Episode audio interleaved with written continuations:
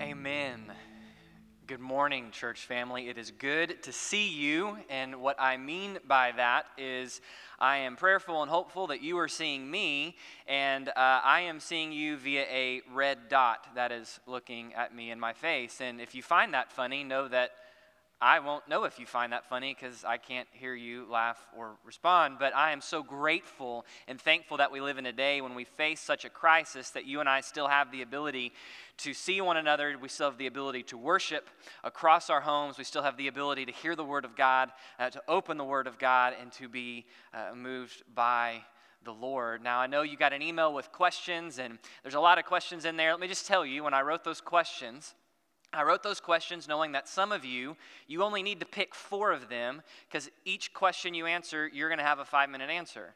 But I also had to write the questions for those of you, probably with teenage sons, who uh, they're going to give a one word answer to those questions. And so you might need 30 or 40 questions to get any kind of conversation going. So use those as you will uh, to have some form of a life group time with your family and with your roommates, whoever you are with. So if you've got your Bibles, and I hope you do since you're at home, uh, I want you to take them. We're going to go back to Second Chronicles, and we're going to pick up, we're going to move forward in the narrative about King Asa.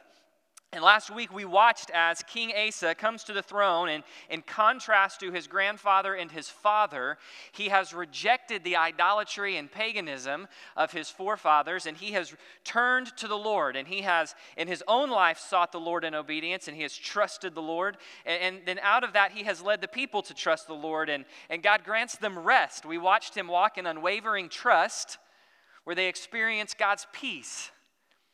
And we watched as, as an army of unprecedented size came to their, their doorstep as what do you do when fear comes to your doorstep? And we watched them respond unwaveringly and trusting Christ. Now, they still showed up.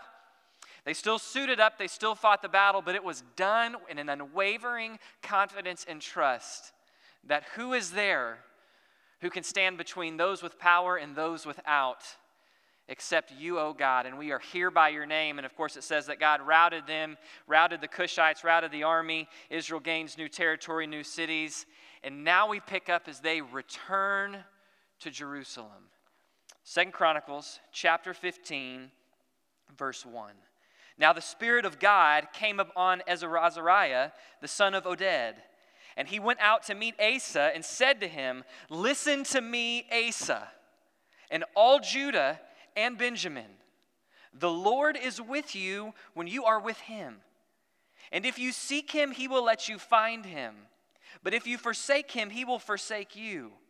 For many days, Israel was without the true God, without a teaching priest, and without the law. But in their distress, they turned to the Lord God of Israel, and they sought him, and he let them find him. And in those times, there was no peace to him who went out or to him who came in. For many disturbances afflicted all the inhabitants of the lands. Nation was crushed by nation and city by city, for God troubled them with every kind of distress. But you, be strong. Do not lose courage. Do not despair. Literally, do not let your hands fall limp, for there is reward for your work. Asa and the people, Asa and his warriors, they come back, and as they come back, God moves Azariah to, to, with a word to go out and speak to them. And so Azariah comes out to them and he says, Listen. And by listen, he doesn't simply mean hear. He doesn't simply mean, hear these great things of God I'm going to tell you, and please respond with an amen. He says, listen, pay attention to these things with the heart to do them. And he tells them a truth, and he gives them a charge. The truth, he says, is this that the Lord is with you when you are with him. Now, what does he mean by that? Because God has already said clearly in his word, he's told the people of Israel, I am, I am with you, I will not fail you, I will not forsake you. So, what does he mean by God is with you if you are with him? Does that make God's presence conditional upon my obedience? No, he's not, he's not talking about God's presence. God is present, the fullness of God, all of who God is. He is omnipresent. All of who God is is in every spot, at every, uh, go down to the smallest molecular, molecular level, pull out to the largest. God is there in his entirety. What he's referring to is, is the experience and the blessing of God's guidance, of his protection. He's saying that God is with you. God is with you in support of you when you walk with him. He says, if you seek him, he will let you find him. He says, God is a God who desires to be found. God is a God who is looking for seekers. And he says, So seek him. He says, If you forsake him, if you choose to turn your back and walk against him, then understand that God will act against you. And how? So he goes on to describe a story of Israel's past. He goes on to describe what, what is likely either the time of the Judges, the book of Judges, when everyone did what was right in their own eyes, or could also describe the period that, that, that the southern kingdom has just come out of under Asa's grandfather and father. Both are applicable. Both we see this pattern. We see a time when the people of God are not seeking the true God. The priests of God are not teaching the people of God to know the true God. And the law of God is not being taught or honored or obeyed. It's a time when people do what is right, but then distress would come. This pattern would happen. The people, the, the people of God would walk in, in disobedience. Distress would come. In that distress, at some point it would click we need the Lord God to deliver us. And they would turn, they would cry out, and in their turning, their repentance, he says in there that they would turn to the Lord. That's the idea of repentance, that they were once looking this direction, saying, This is right. They recognize this is wrong, so they turn to look at the Lord and say, The Lord, you are right, God, you are correct. So they cry out to him for deliverance. He responded by delivering them. And they would return to him because God is not just a God who is looking to be sought. God, before any of us have ever sought him, is a God who seeks us. You see him act with discipline in the lives of his people. You see him act with grace and mercy and allowing his people to find him, even though they walked so wickedly. You see, Azariah comes out and presents this truth Truth, Asa, people of Judah, listen, God is with you when you are with him. So seek him because he will let you find him. And know that if you choose to reject him, that he will bring distress and calamity upon you for the purpose of turning you back to seek him. And so here's the truth, but it leads to the charge. Look at verse 7. But you be strong. Literally, the idea is take courage. Courage is there, take it on and do not despair. And I mentioned that phrase literally means don't let your, your hands fall limp. Such an incredible picture that, that you can see going through various things. You can think of, of a boxer. What's the number one rule of boxing? To keep your hands up. If you let your hands fall limp, you get knocked out, or you end up like Rocky Balboa. Why does he always look so bad in his face? Because as I researched boxing this week, he never keeps his hands up. Or it's the idea of, of, of, some of a worker, a craftsman who's building something, constructing something, and if your hands fall limp, the work stops. This picture of why would my hands fall limp? My hands could fall limp because of exhaustion. My hands could fall limp because of discouragement and despair. My hands could fall limp simply because of complacency. I think what's done is good enough. Or my hands could fall limp because I quit. And anyway, he says, Asa, people, take courage. Don't let your hands fall limp. There is reward. God is a God who honors those who honor him. God is a God who honors those who walk in obedience with him. And so Azariah presents the truth to give a charge, which leads to a response. Look with me. We'll just look in these verses. Pick in verse 8. When Asa heard these words, the words of the prophecy which Azariah, the son of Oded, spoke, Asa took courage and watch his actions. He removes all the abominable idols from the land of Judah and Benjamin and the cities which he had captured in the hill country of Ephraim. He goes in, he's already taken out the high places and the altars, but they, he makes a campaign and he goes and takes out every last object of idolatrous worship in each city. It says he restores the altar of the Lord. This would be the bronze altar at the temple where they would do burnt offerings to make sacrifices pleasing to the Lord and restorative for one who is in sin.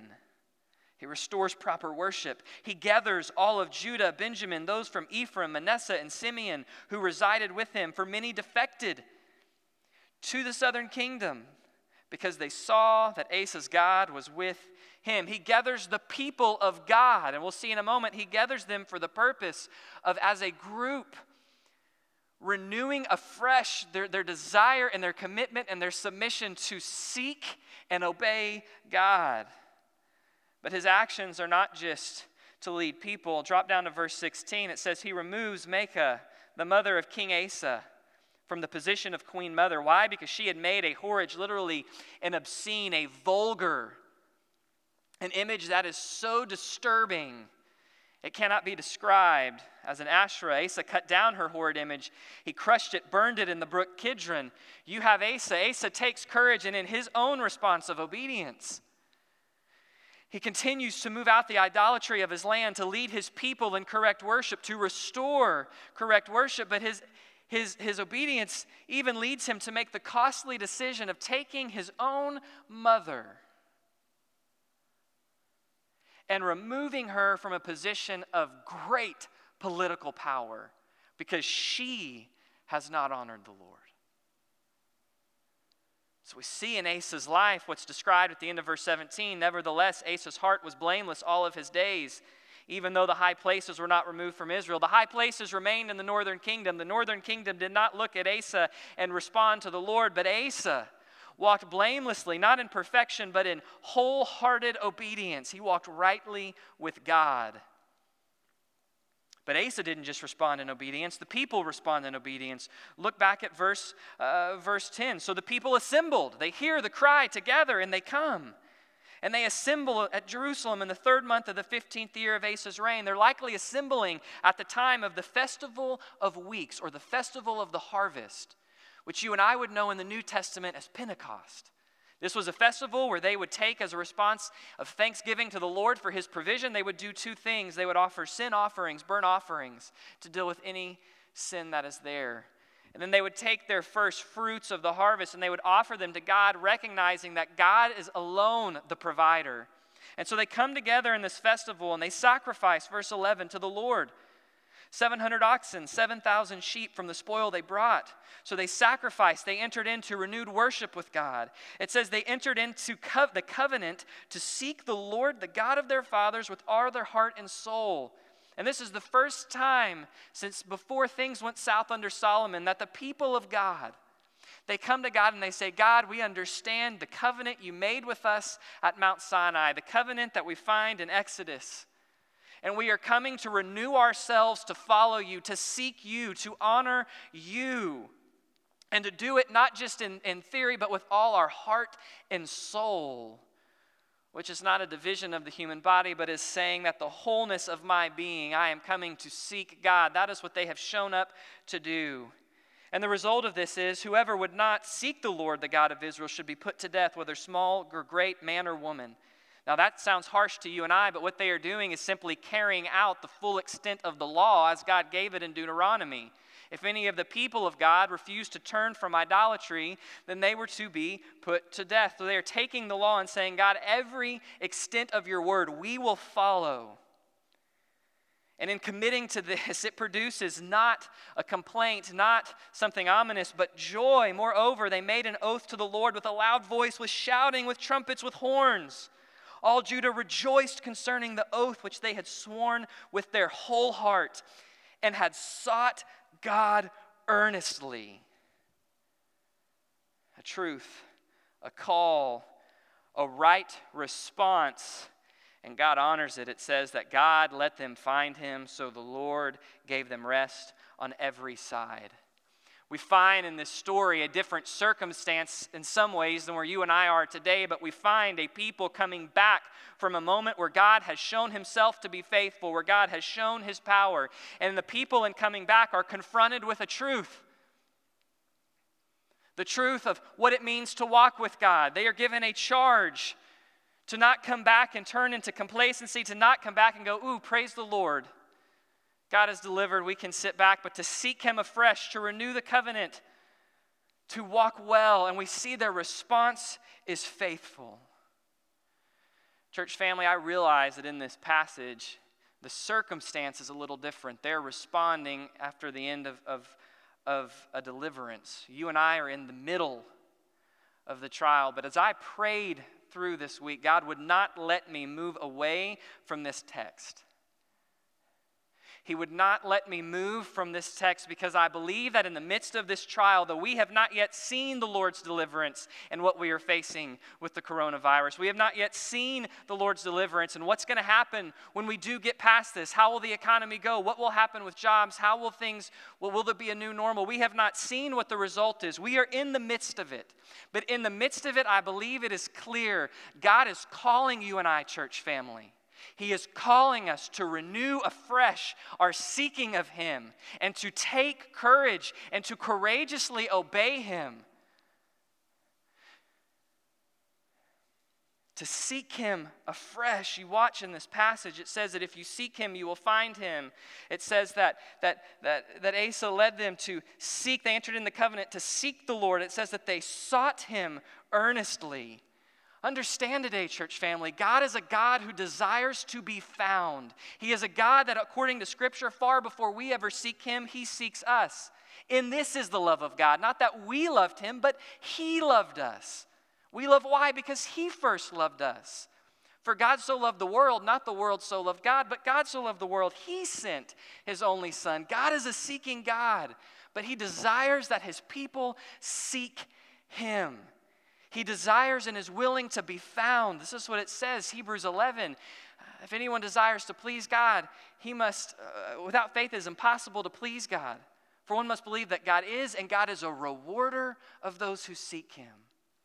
It says, Ask, keep on asking, keep on seeking, keep on knocking. For the one who asks will get an answer. The one who seeks will find. The one who knocks, the door will be open. You and I are called to seek. And in this time when, when, when daily life has been upended, when there is fear, when there is, when there is panic, when there is for some maybe still going, I, am not really so sold, I think this is an overreaction. Whatever place you find yourself, will in this time, will you commit to seek the Lord afresh with a new and greater urgency? Knowing that finding Him, He will, He will reveal Himself. It may not be instantaneous. See, sometimes that's our modern sensibility going, well, I'm going to seek God. I'm going to come out, I'm going to pull out my Bible, and I'm going to meet God like Moses did at the burning bush. That is a bad expectation. Sometimes the seeking of God, whether it's for an answer and direction, sometimes the seeking of God to know Him deeper is a slow process where we seek day in and day out, knowing, resting in faith, unwavering trust that He is a rewarder of those who seek Him I will not instantaneously come to a full knowledge of Him, His will, and His unsearchable character. Actually, I will never come to that moment. I will spend all of eternity seeking, knowing Him deeper and deeper and deeper. So, will you seek Him this week in the Word? What's your time in the Word been like this past week? Have you sought Him? Perhaps God is allowing some interruptions for us as His people that we would really regain and capture a heart that gets in His Word daily. If you say, I don't know how to get in His Word daily, or I don't know where to start, I know for a fact, I know that in the college ministry daily, we're posting on Instagram and Facebook places to read with questions to use. Go and use those. I know the youth ministry is doing the same. I know Randy with the adults is putting out things. If you need help, we are here to help you, but seek Him in His Word. Are we seeking Him fervently in prayer? Let me just ask honestly, in the midst of everything that's happened in the last week or two, Truly, if you were to look honestly, how much have you been driven to your knees in prayer? I mean, truly driven. Are our hearts breaking that there are men and women dying? That there are men and women dying without the gospel right now? Are our hearts breaking, that there are people who are laboring nonstop in other countries and even in our own, uh, moving, and, and are we supporting them in prayer? We realize, are we brokenhearted for those losing jobs? Are we seeking Him in prayer? Or are we just casually moving to what we have to do now? Are we seeking Him in fasting? You see, sometimes God does, it says in Scripture, it's not, it's not if you fast, Jesus says when you fast. And fasting is for the purpose of seeking God, for the purpose of hearing from God, for the purpose not that it makes us better in God's eyes, but for the purpose of dedicating ourselves to seek the Lord in a new way. And so, out of this church family, I want to ask something of you. that you would join me and the staff this week. We're going to send you an email with more instructions, but on Wednesday, I am asking that we as a church family commit to pray and to fast together during lunch on Wednesday to seek the Lord, to pray for wisdom for our leaders, to seek the Lord and to seek His will and to seek His hand in ending what we are facing today with the coronavirus. God has called us as a people to seek Him. Now, if you're unable to fast, please don't ignore what you need to do medically. Some of you will not be able to, but those of you who are able bodied and can, will you join me and the staff in seeking the Lord afresh and earnestly this week? Because as we seek Him, we will find Him. And when we find Him, we discover that He has called us into a covenant relationship that demands obedience. And the only way for you and I to obey, obey, is to take courage. It is a call, this passage is a call for you and I not just to, to seek Him afresh with a renewed urgency, with a renewed fervor, with our, our heart and soul, but it's to seek Him for the purpose of knowing Him, to obey Him, to follow Him. And that demands that we take courage and not go limp in doing what is right. You and I cannot obey the one we're not seeking. How we seek him, the state of our seeking, will determine our obedience. But as we seek him, as we obey him, we understand that we must take courage. That's the command, verse 7. But you take courage. Then notice verse 8, it says, And Asa took courage. You see, courage is not a passive command. A passive command is be filled with the Spirit. I can't fill myself with the Holy Spirit, only the Spirit can fill me with Himself. But I am told to take courage, to out of unwavering trust, last week, right? Out of unwavering trust in Him, to seek Him and to take courage, to reject despair. You and I, in the midst of this crisis, cannot let our hands fall limp we cannot let our hands fall limp from exhaustion. We certainly cannot let it fall limp because we are despairing or discouraged because we're asking what is going on. We cannot let our hands fall limp because we are complacent or we're just ready to pack in the towel and give up. We must follow in courageous obedience. And courageous obedience does not mean to act foolishly. It doesn't mean go pick something that's super dangerous and charge into it. No, it means doing what is right, what God has clearly revealed in His Word, and doing it in the face of good or bad, doing it in the face of whatever it could cost, whatever worries that would arise at. It means coming to Him and obeying what He has clearly said, even when it's hard. Just give you some thoughts. What does that mean for us today? One, God has said in His Word clearly that you and I are to submit to the governing authorities. Our governing authorities have asked us to take some prudent measures and some loving measures to, to keep inside, to do those things. So let me tell you, what does courageous obedience mean now?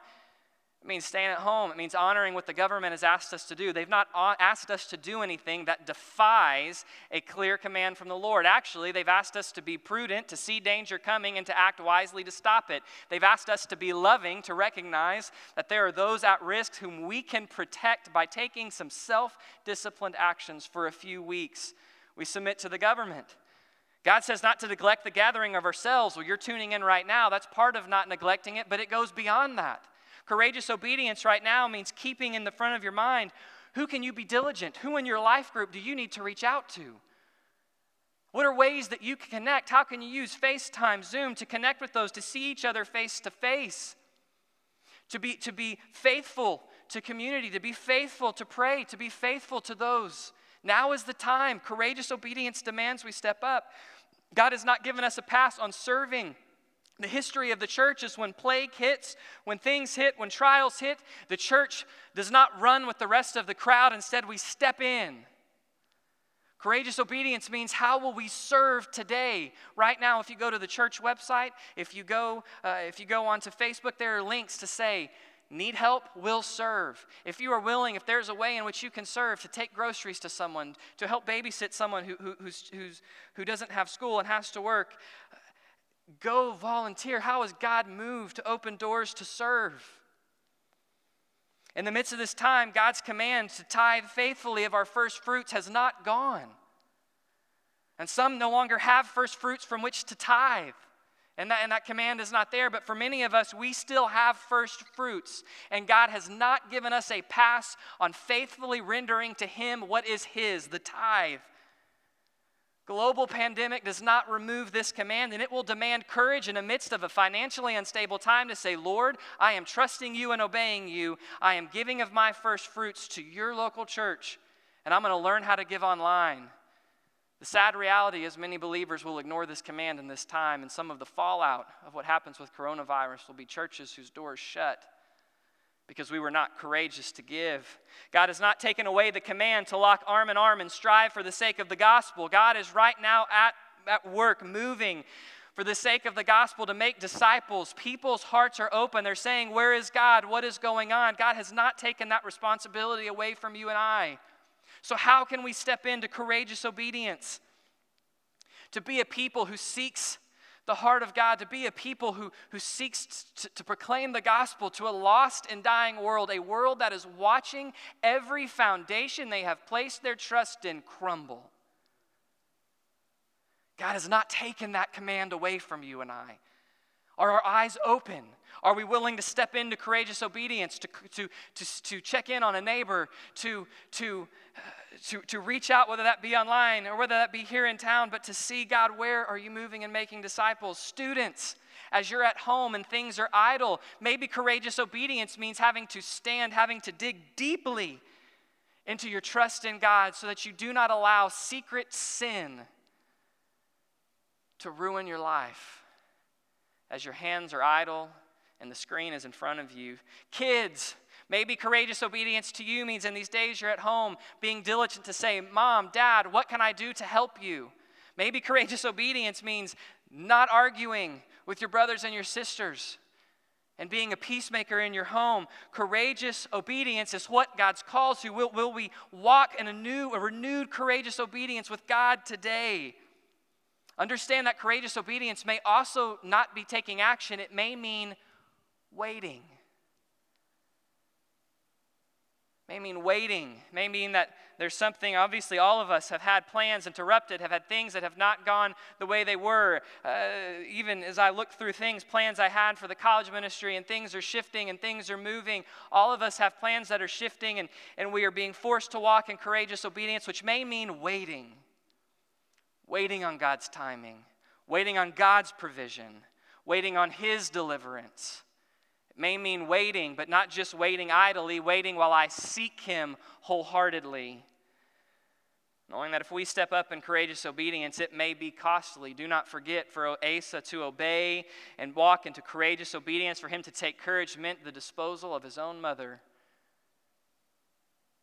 and someone of great political power. It may cost us but it is rewarded. God sees our obedience. He sees what is done in secret. You see that in the Sermon on the Mount. He sees what we do before men as unto Him. And God is a rewarder of those who honor Him. That reward may or may not be seen in this life, but it will absolutely be seen in, the, in, our, in our home in the New Jerusalem, where you and I are true citizens of.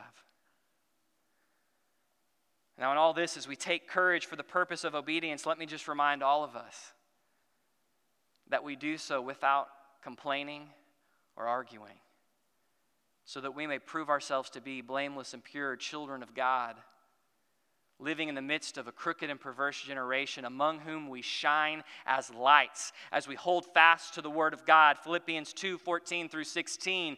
In this time when things are changing, in this time when obedience demands that we seek the Lord afresh, that we take courage to walk rightly, can we be careful not to complain? We don't complain about honoring the authority in our lives. We don't complain about spending time with our spouses and children. We don't come across to the world as a people who just complain because things aren't going how we want, but rather we take courage.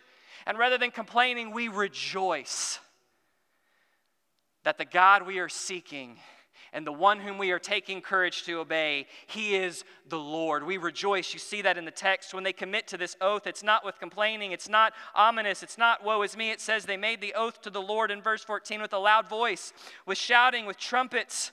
It says, All Judah rejoiced. We do this with joy. Joy not tied to what circumstance we find ourselves in, but joy tied to the character of our God. Because the God that we are seeking, who we are taking courage to obey, we rejoice because He is Yahweh. He is the faithful God. He is the Lord. He is merciful. He is gracious. He is patient. He is full of loving kindness, truthful, faithful, forgiving, just, and righteous.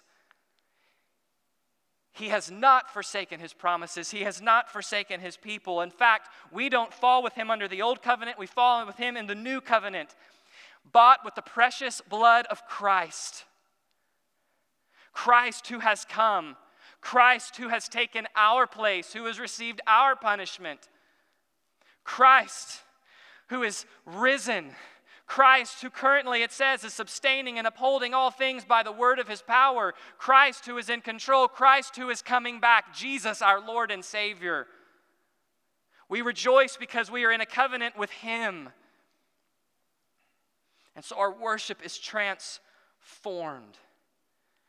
Church family, it is imperative that we commit ourselves to seek him afresh now to take courage and respond in obedience now, to rejoice in our worship now. Because history shows us that when deliverance comes, we are prone to forget. Ten lepers are healed by Christ, only one comes back to say thank you. Pattern of disasters, there was great hope in America after World War II that revival would sweep the nation as people flocked to churches. But within a decade, it died out. 9 11, the same hope arose. But less than in a decade, that died out. Likely after this, there will be people who flock asking, Where is God? So if we do not now, in the midst of the trial, seek Him afresh and take courage and follow Him in obedience and rejoice, there will be a danger that when deliverance comes, we will run back to our same level of busyness and distraction as before. There's a member uh, during the Soviet Union, when the Iron Curtain fell, a, a, man who had been faithful throughout the time of the Soviet Union to smuggle Bibles, to work with the churches, went in, and he went in for the first Sunday after the curtain fell, and he was excited. He thought the churches would be packed, and he was surprised when the church wasn't. So he went to the pastor and he said, Where are all the people? I figured that now that there's freedom, that people would be flocking here. And the pastor said, Well, now that they have freedom to go to the West, Everyone has gotten so excited about the newfound freedom that they've run to the malls. For 80 years, we've sought the Lord to give deliverance, and now on the first Sunday after his deliverance come, we've run right back to the materialism. You see, if we don't commit now, church family, there is that danger. The end of the coronavirus will come. Don't know when.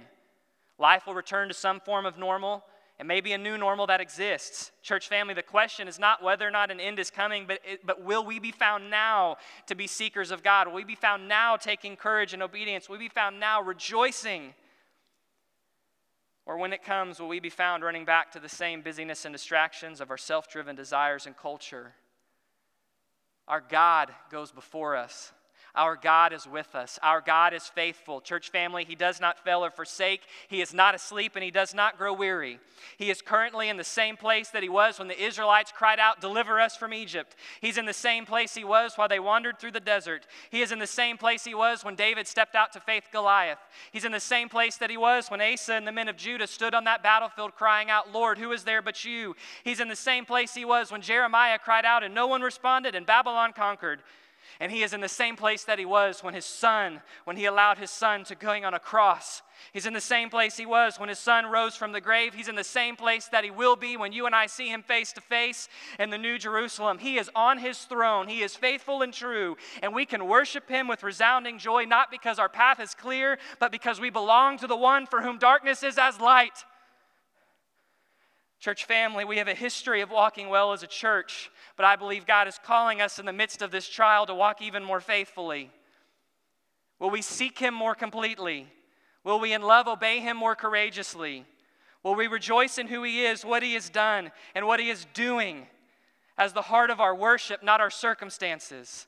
Today is not the day to remain settled in the status quo, but it is the day in the midst of unprecedented crisis and fear to come to Him across the city in our homes and renew afresh our commitment to walk well with Him.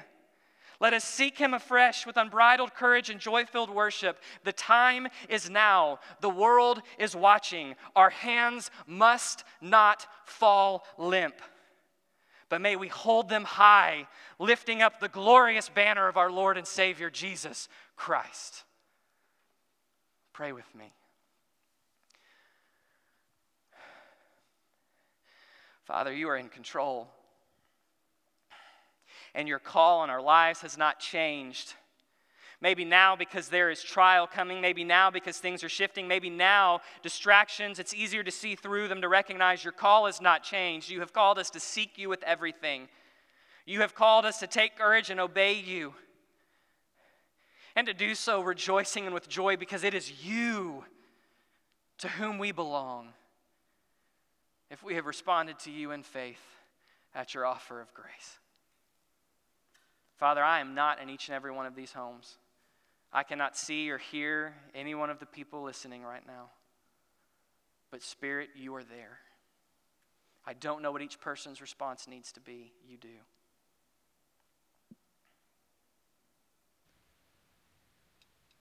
Father, may we respond to you today. As you are in your home, if for some reason you recognize and you say, Wow, this God who I hear, there is no joy there, I, I don't know this God. If that is you, it's very simple. It's very simple. If you believe in your heart that Christ raised from the dead, and if you uh, confess with your mouth that He is Lord, you will be saved. It is a very simple aspect for you to go, God, I recognize I'm a sinner. I recognize I do not know you. I need you. So I'm asking you, Jesus, to save me and trusting you. It is that simple. If you say, I still don't fully understand, I don't know what's there, I just said last week, our contact information as staff is on the church website. Please reach out. I'd love to talk to you this afternoon. Brothers and sisters, as you are there, as God's call echoes, do we seek Him? Do we take courage and obey Him? Does it fill us with joy? I'm just going to ask that for the next minute you sit there silently. You, your family, your roommates, whoever you're with, you sit there silently and you just lay your hands open before the Lord and say, Lord, speak. My answer is yes. You respond how He leads today. In a moment, Steve will lead us in a final song of worship.